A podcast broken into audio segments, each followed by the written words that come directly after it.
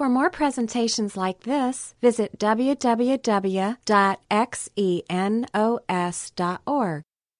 So, yeah, we're in Hebrews chapter 2. We're working our way through. So, our Hebrew audience is under persecution. We know that these are, these are uh, people from a Jewish background that have come to believe in Jesus Christ. And they're caught in the tension between this idea of tradition and truth. There's the teachings of the scriptures, which, as we've seen, are completely consistent all the way from Moses to the present day, talking about the coming of the Messiah. And Jesus is the fullness, the fulfillment of the Old Testament but they have the religious traditions of the Pharisees that have kind of come along and been added on to the teachings of the Bible. And Jesus was very much in conflict with the traditions of men, but not the inspiration of Scripture. And so the believers, the Jewish believers that are now accepting Christ, are living in a tension where they are the members of the synagogues and the rulers of the synagogues are the Pharisees who had Jesus put to death.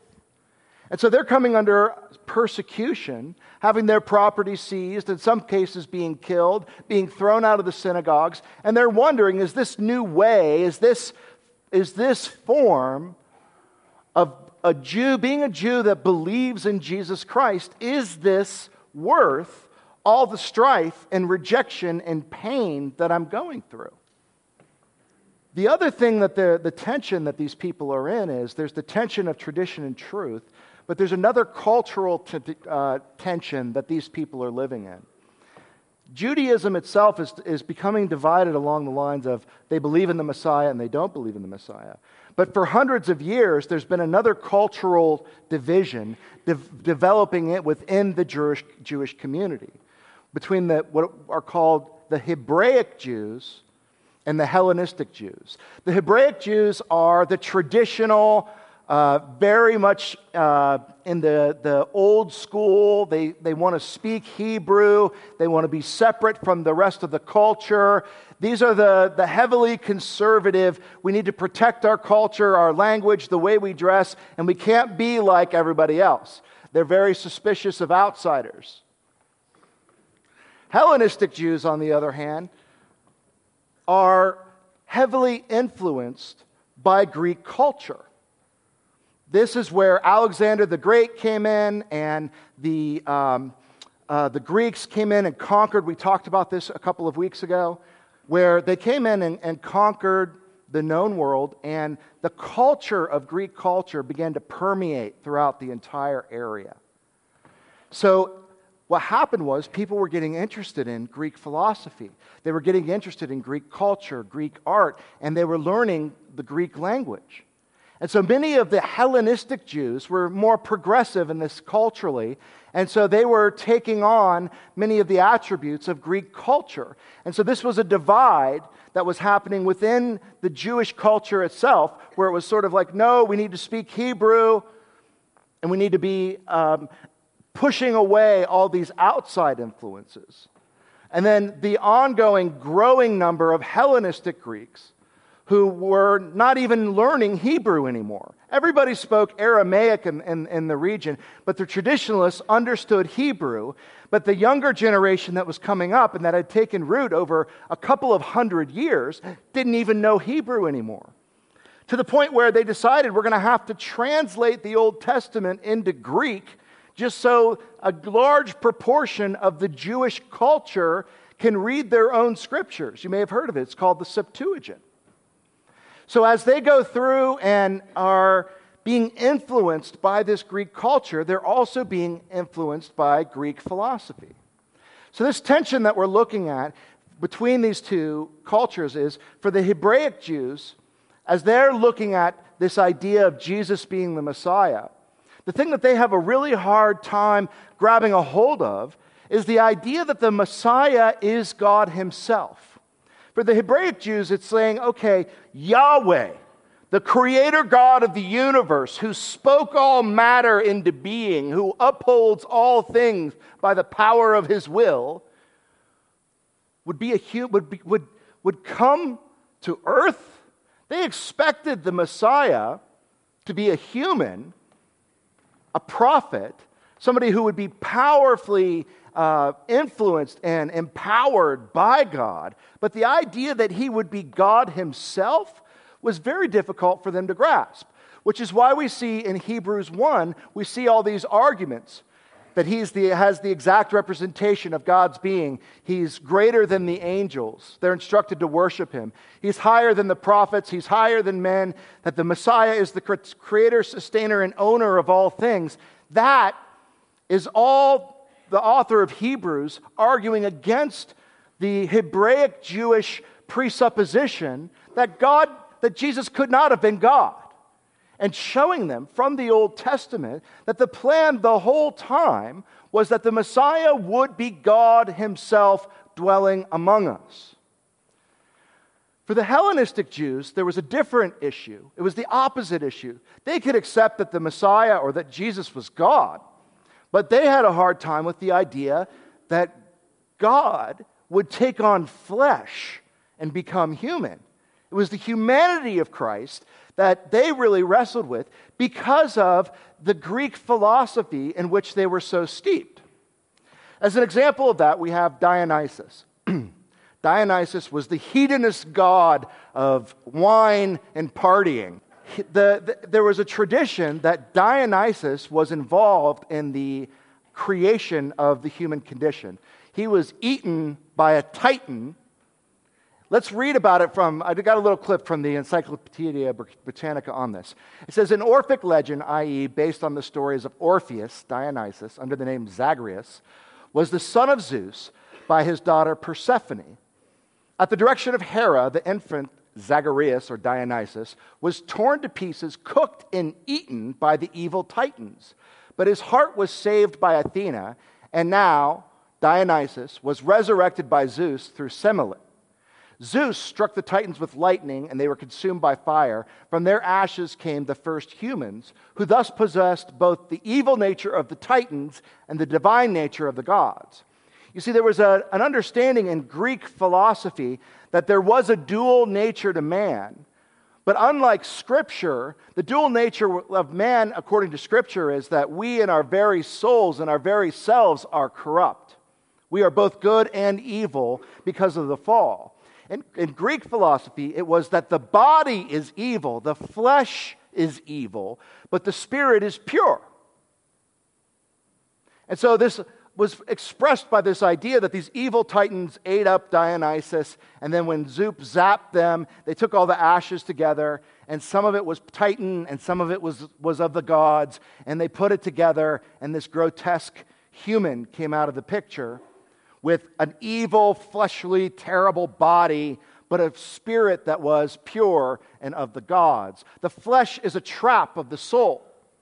And so for them, it was, um, it was really crazy to think that the all powerful creator God of the universe would take on this disgusting, evil flesh and dwell among us. They were like, you know, Jesus, if he was God, he must have just looked like a man, but he wasn't really a man. He just appeared to be that way. It wasn't true. And so we, get, we read back in, in uh, 1 Corinthians 1 22 and 23, and we see a tip of the hat to this tension that they're, leaving, that they're living in. Paul says in 1 Cor 1.22, For indeed Jews ask for signs and Greeks search for wisdom, but we preach Christ crucified, which to the Jews is a stumbling block, and to the Gentiles it's foolishness. The Jews stumble over the idea that God would dwell among us, in, that Yahweh would live among the people in this way. The Gentiles think it's foolishness that God would ever take on flesh. And so both of these ideologies, from the Hellenistic Jews and the Hebraic Jews, really come to a, a, point of tension with the idea that Jesus Christ is God and Jesus Christ is man. So we get to Hebrews 2 6 through 8, and we begin seeing he's made the argument that Jesus is God. He's made the argument that Jesus is God. But now he needs to make the argument that Jesus is human. Hebrews 2 6 through 8. But one who testified somewhere saying, What is man that you remember him? Or the Son of Man that you are concerned about him? You have made him for a little while lower than the angels. You have crowned him with glory and honor, and you have appointed him over the works of your hands. You have put all things in subjection under his feet, for in subjecting all things to him, he left nothing that is not subject to him. But now we do not yet see all things subject. And so, the author of Hebrews, we see the font change that we talked about. He's quoting the Old Testament, and he's not sure exactly where it is, but he knows it's written somewhere. So he's saying, someone has said somewhere, right? But we know it's Psalm 8, 3 through 6 that he's quoting here. And this is a psalm where the psalmist is sort of looking up into the sky and looking out into the world, and he's contemplating, like, what is man? Who are we? What is our place in all of this? Why do we matter to you, God? Let's look at the psalm. He says, When I consider your heavens, the work of your fingers, the moon and the stars, and you have ordained man, what is man that you thought of him, and the Son of Man that you care for him? Yet you have made him a little lower than God, and you have crowned him with glory and majesty. You make him to rule over the works of your hands, and you have put all things under your feet. As the psalmist stares out at the night sky, which was a different night sky than our night sky, right? Without all the light pollution, he looks out at the glory and the wonder of the cosmos. And he says, Who are we? Why? You, your word says that you have put us in charge of all of this, that we are supposed to rule over your creation. The God that made all of this cares about me. And he just sort of wonders at the incredible picture of the human plight in the universe that we would even be of any significance at all, given the vastness and the wonder of God's creation, is really something to behold. And he gets this idea from Genesis chapter 1, verses 27 through 29. He says, God created man in his own image. In the image of God, he created him. Male and female, he created them. God blessed them, and God said to them, Be fruitful and multiply and fill the earth and subdue it rule over the fish of the sea, over the birds of the sky, and over every living thing that moves on the earth. God made this wondrous place, and then He made us to be in charge of it. What a glorious thing! What an incredible way of viewing what it means to be human is to take care and steward over God's creation.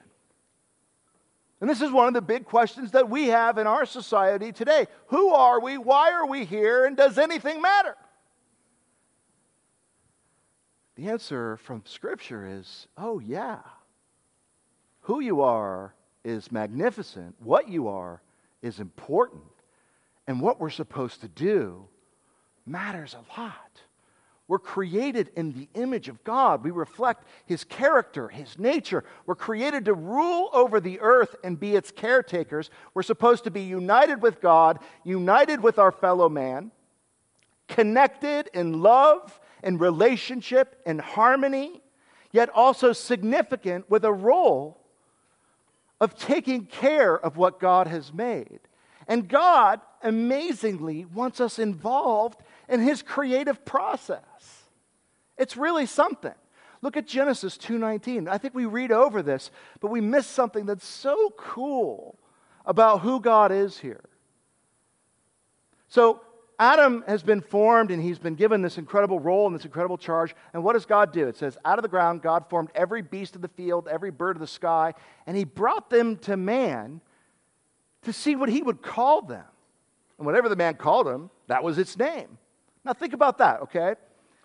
Think about being an artist or being a creator. When you make something, that's the work of your hands. That's an expression of your creativity and your idea, right?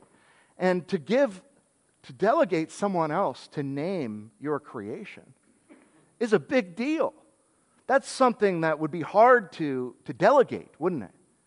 Right? But God so wants us involved. God is a relational God. And He did not give us the power to create all these animals, but He wants us involved. And He says, Now you tell me what it's called. And there's this incredible picture of Adam being there, and like God brings up a cow, and Adam's like, Cow. And God's like, All right, cow, that's what it'll be. Right? And He brings these things up, and God, and God is bringing us in to the creative process, creating a relational connection between his creation, himself, and us. I don't know if you've ever had this experience. I know exactly what's happening here. I saw this with my kids. One of the great wonders and glories of being a parent of a very little child, this was years ago now, was watching and asking my kid to name stuff and looking at and understanding the names that he would make up for stuff that already existed and had a different name. I remember my son Logan, when he was two years old, he would make up things, and we would see a helicopter flying in the sky, and he would be like, Bumpy. And we were like, No, it's a helicopter. And he would be like, Bumpy. And we were like, Okay. To this day, when my family's together and a helicopter flies over, we're like, Hey, look, it's a Bumpy. Yeah. He's 17, and he's like, Yeah. But it was glorious, right? He had all these different names for things. Anything that had anything to, to do with technology that had a battery in it, that's a, a phone, a remote control, something like that, that was Gook. And he would want, he was fascinated with technology, and he'd have something and be like, Gook, give me your Gook. And then uh, a year later, we got him a goldfish. And I was like, okay, we got to name your fish. And he looked at it and he was like, Frolic. I didn't even know he knew that word, frolic. But it was just like, it was like glory. You know, like what a name. What, where, where is this coming from? What in you is putting these things together? And it was a fascinating, wonderful, relational, endearing experience to just see my son involved in the creative act. This is what God and Adam were having. At the beginning of the world, as he was bringing stuff in front of him, just like, man, what are you going to call this one? Goose. Okay, goose. It's incredible. It's a great picture of how God envisioned his creation and for us to be a part of that creative process. So we go and we look through and we see he says, You have put all things in subjection under man's feet. You have given man this incredible responsibility. For in subjecting all things to him, he left nothing that is not subject to him. But we now we do not yet see all things subjected to him. So we were put here to be the caretakers, to rule over the fish of the sea and the birds of the sky and all those things. But something happened, the fall and now it's all broken and disjointed, and we don't have the role that we were supposed to have. We live in conflict with one another. We live in conflict with God, and we live in conflict with creation itself. It is not how God made it to be. Romans 5:12 says therefore just as through one man sin entered into the world and death through sin so death spread to all men because all sinned when Adam and Eve rebelled in the garden and said, I want to be like God, knowing good and evil for, my, for myself, the mission, the purpose, and the glory of what man is became broken and twisted. So now when we ask that question, what is man, we ask what we can ask what was man supposed to be? And then we look at what actually what man is. And we see that man is both glorious and evil. Loving and selfish, born to rule and yet helpless, creative and yet destructive. This is who we are. This is the result of our rebellion against God. This is on the left is this glorious picture of what we were meant to be. And on the right is the twisted brokenness of where we have gone by the choices that we have made. And we live in that conflict. We are both. You know, for centuries, people have said, well, they, there's been arguments, right? You know, is man basically good or is man basically evil? And the two sides fight, and they're both wrong because the answer is both. We are at the one and the same time wonderful and glorious and evil and disgusting. Each and every one of us, all of us, have that within us. And so the author of Hebrews goes on in chapter 2, verse 9, it says, But we do see him who was made for a little while lower than the angels, namely Jesus. We've been talking about man and man's plight in the universe. But now we're talking about Jesus. because of the suffering of death, crowned with glory and honor, so that by the grace of God he might taste death for everyone. For it was fitting for him, for whom all, whom all are all things, and through whom are all things, in bringing many sons to glory, to perfect the author of their salvation through sufferings. So man was meant to be in this glorious relationship with God. Man became broken. Man became under the wrath of God for all of the evil, pain, and suffering. And so God came himself and took the penalty of death that we deserve upon himself so that we could be glorified. What religion, what faith in the world has a God who glorifies his people? Who moves and jumps through the hoops necessary to elevate man. Every other religion in the world, we jump through hoops, we jump through and we go and we do things and we hope and hope and hope that we'll be acceptable. And there are many that try to portray Christianity this way, but that is false. The truth of the God of the Bible is He created us for a noble and wonderful person, purpose. We broke ourselves, we came under condemnation, and then He came and dwelt among us and died for us so that we could be saved. Jesus comes and dies in the place of all people so that our glory could be restored. That's what he's talking about.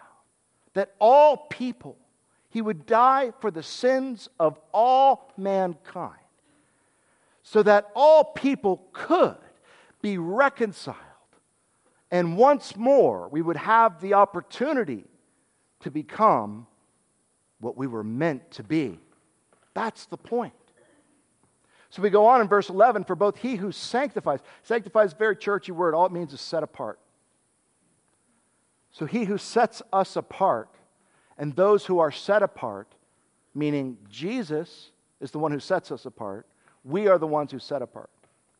So we and Jesus are all from one Father, for which reason he is not ashamed to call us brothers, saying, I will proclaim your name to my brethren in the midst of the congregation. I will sing your praise. And again, I will put my trust in him. And again, behold, I and the children God has given me. This is an extraordinary passage.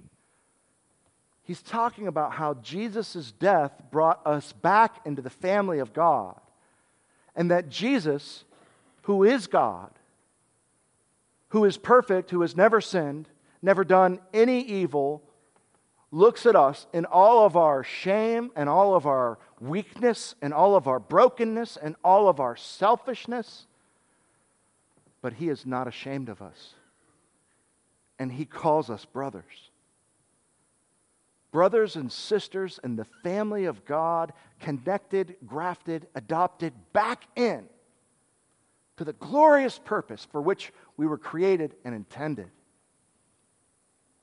Therefore, in verse 14, since the children share in flesh and blood, he himself likewise also partook of the same, that through death he might render powerless him who had the power of death, that is, the devil. And we might free those who through fear of death were subject to slavery all of their lives. That's so fascinating.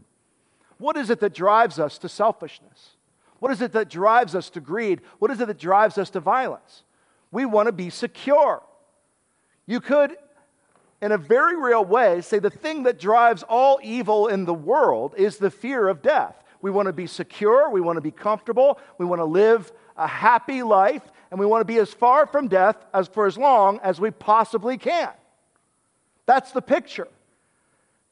What is death? Death is the curse that is the result of our rebellion.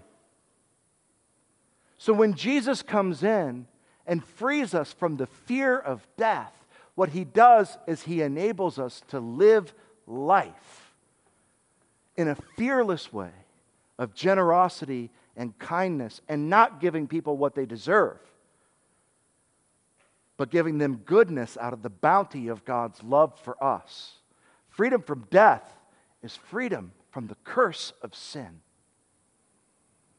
And Jesus had to become a man for that to happen. And this is God's love that's expressed, it says, uniquely to the human race. That's interesting also. He says they don't go and they don't help angels in this way. That God chose the human race and used us to demonstrate the reality of his glory, of who he is. And that Jesus became a man because he died for mankind. Hebrews 2 17 through 18 says, Therefore, he had to be made like us, his brethren, in all things, so that he might become a merciful and faithful high priest in things pertaining to God, to make propitiation for the sins of the people.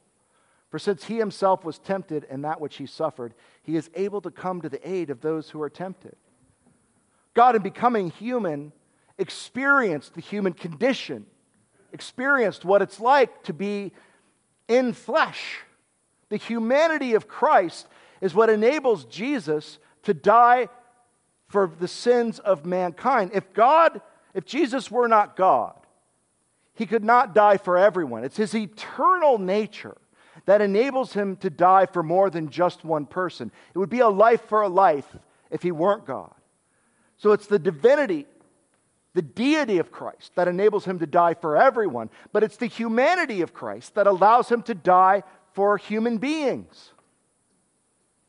He has to take our place, and in order to take our place, he has to be one of us. This is important because there are false gospels, there are teachings that claim to be Christianity, but you can always identify a false gospel because it either attacks the humanity or the deity of Christ. That's so important that we understand that.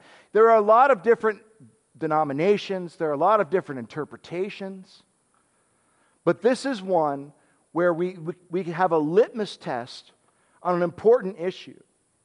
Because if, the, if Christ were not human, he couldn't die for man, and if he were not God, he could not die for all men. And the reason that this is attacked in this way, the reason that false gospels rise up, is because it undermines the power of the biblical heart of salvation. If we don't understand both of these things, then we can't understand how Jesus saves us. So, it, theologically, it makes sense and it's important. And this is why the author of Hebrews is spending two chapters outlining Jesus is God and Jesus is man. He is both, and it's so important that we understand this. But in addition to the theology behind this, there's also an important understanding how this enables God to understand fully the human experience.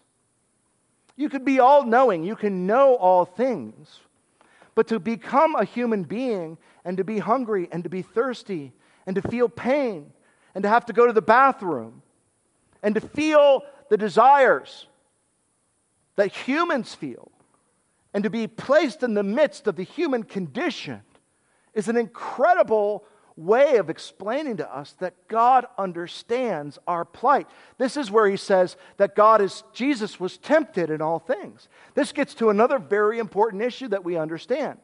He says he was tempted in all things and yet did not sin.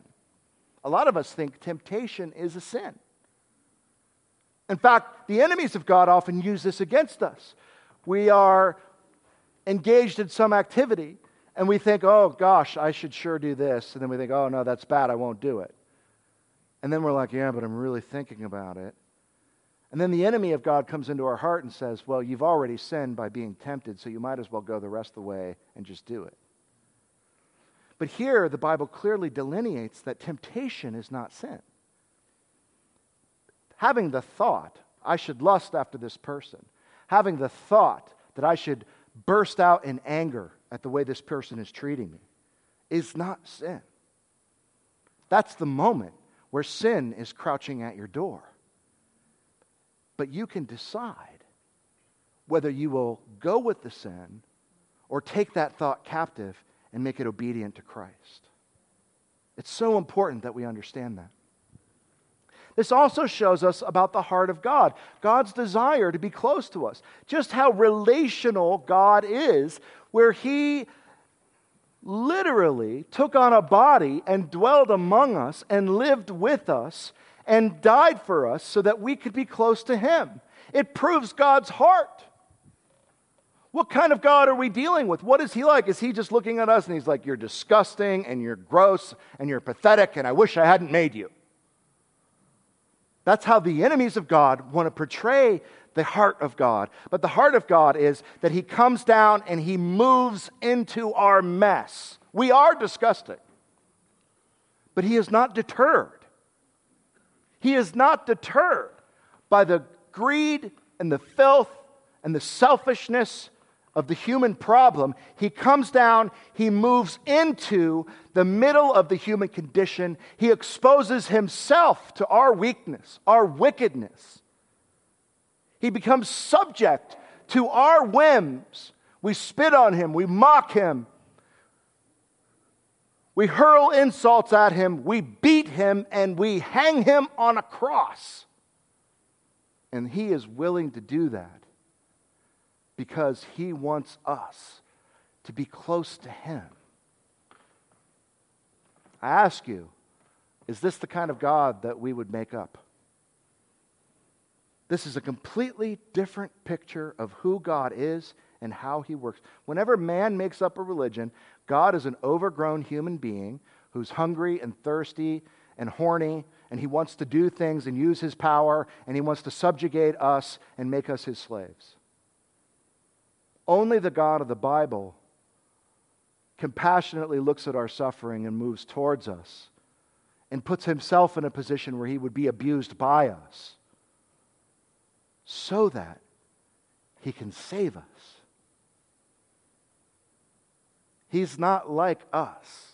We don't do things like this. But we were made to be like him. That's the vision, that's the picture. And that's where we get the value of all human life. Why do we have this sense that human life matters? You know, that hasn't always been true in history. There have been times where people have viewed human life as very uh, expendable, not precious, not valuable at all. Our modern society still, of all the other biblical values that we've thrown off, still has this innate sense that human life matters. Why? Because God has taught us this. This is one of the last vestiges we have of a biblical worldview in Western society. Human life matters, and we're losing it. We're losing it. We're looking at the way that we treat each other, we're looking at the way that we fight each other, we disagree with each other, and we're starting to decide that it's just easier to kill one another than disagree. We are God's self portrait. And we cannot, we must not allow ourselves to be hardened by the daily killings that we read in the news. It's so easy just to say, oh, it happened again. But we must not do that. What would you do?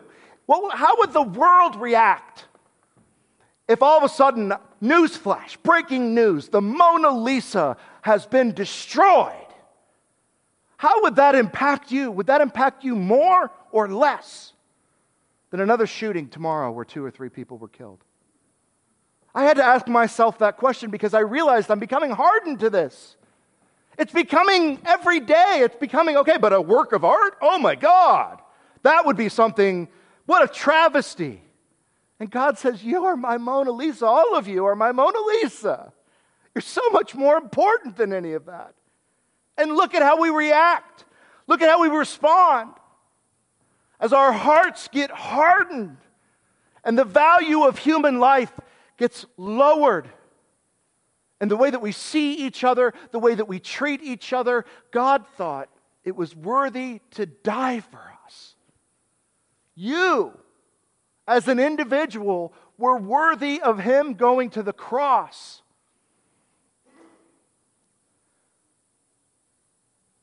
Only, if only, we could see each other the way that God sees us. If we had the value and every human life that God has for us. Regardless of faith, regardless of wealth, regardless of race, we are the family and creation of God. We are His self portrait. And we do not see each other this way. And we need to because that is how we're going to change the world. That is how things change, is by getting God's perspective. Politics isn't going to do it. Politics has some value, but politics at the end of the day is the world trying to fix the world. And it is broken. So, of course, our politics are broken. What's going to change the world is you and I seeing our fellow man through the eyes of Jesus Christ and acting accordingly, person by person, relationship by relationship, to go and make disciples of all nations, teaching them to obey Jesus' commandments and baptizing them in the name of the Father and the Son and the Holy Spirit. That is how the world changes. That's how Jesus changed the world. That's how we are supposed to change the world. And it starts right here with you and I and what we think and what we do and how we see our fellow man. C.S. Lewis in The Weight of Glory put it this way The load or weight or burden of my neighbor's glory should be laid daily on my back. A load so heavy that only humility can carry it, and the backs of the proud will be broken it is a serious thing to live in a society of possible gods and goddesses. To remember that the dullest and most uninteresting person you talk to may one day be a creature, which if you saw it now, you would be strongly tempted to worship. Or else a horror and a corruption such as you met now, meet now, if at all, only in a nightmare. All day long, we are in some degree helping each other to one of these destinations. It is the light of these overwhelming possibility. It's the awe and the circumspection proper to them that we should conduct all our dealings with one another, all friendship, all love, all play, all politics. There are no ordinary people. You have never talked to a mere mortal. Nations, cultures, arts, civilizations, these are mortal, and their life is to ours as the life of a gnat. But it is immortals whom with we joke work, marry, snub, exploit. Immortal horrors or everlasting splendors. This does not mean that we are to be per- perpetually solemn. We must play.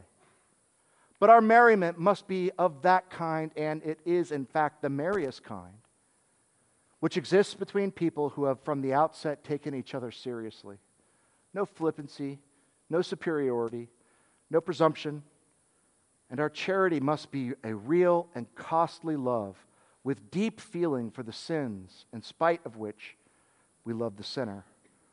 No mere tolerance or indulgence, which parodies love as flippancy parries merriment. That's where we need to be. That's the takeaway. The takeaway is you are loved, you are valued, and you are important every single one of you, everyone in this room, everyone you know, everyone that you've ever met, is of great, inestimable value because our God has decreed it so. And He has demonstrated it by dying for us on the cross. The question for us is will we allow our view of others to be transformed? will we let ourselves see one another through God's eyes? And that process begins with letting God into your heart. You can't see the world through God's eyes if He won't lend them to you. We have to turn to God in faith in our heart. We have to recognize the fact that we are broken, we are fallen, we are selfish, and we are greedy while also recognizing that there is greatness within us something noble, something good, something kind, something loving. And we have to ask that Jesus Christ's death on the cross would apply to us and be adopted, be grafted into the family of God, and be, give, be given his heart and his eyes to see. And then we will change the world. One person at a time. The world would become heaven on earth if we treated all people with the respect and value that God has for us. It would. And while we know that that is not the end, the way that the world goes, we are called to seek that outcome. We are called to move towards our family, our friends, our neighbors, and our coworkers with the love and truth of God. Not that the whole world will be saved, but that all who are willing, all who would be inclined, all who would open their hearts to God would know and experience a relationship with Him. That's what we got from Hebrews 2. Why don't we pray? God, it's easy to read the news and to watch what's happening in the world and to feel defeated and discouraged. It's easy to harden our hearts and just get on with our corner and hope that nothing happens to the people that we care about. But we just pray that we can have a soft heart. Pray that we can move toward one another in compassion. Pray that in a time of darkness and a time of division and a time of growing hatred, that we can stand out against that wicked backdrop with the glory of your love and your truth and your heart and the value of your creation, especially of our fellow men. Amen. This study was recorded at Xenos Christian Fellowship and is copyrighted. You may freely copy and distribute it as long as you keep it intact and do not sell it.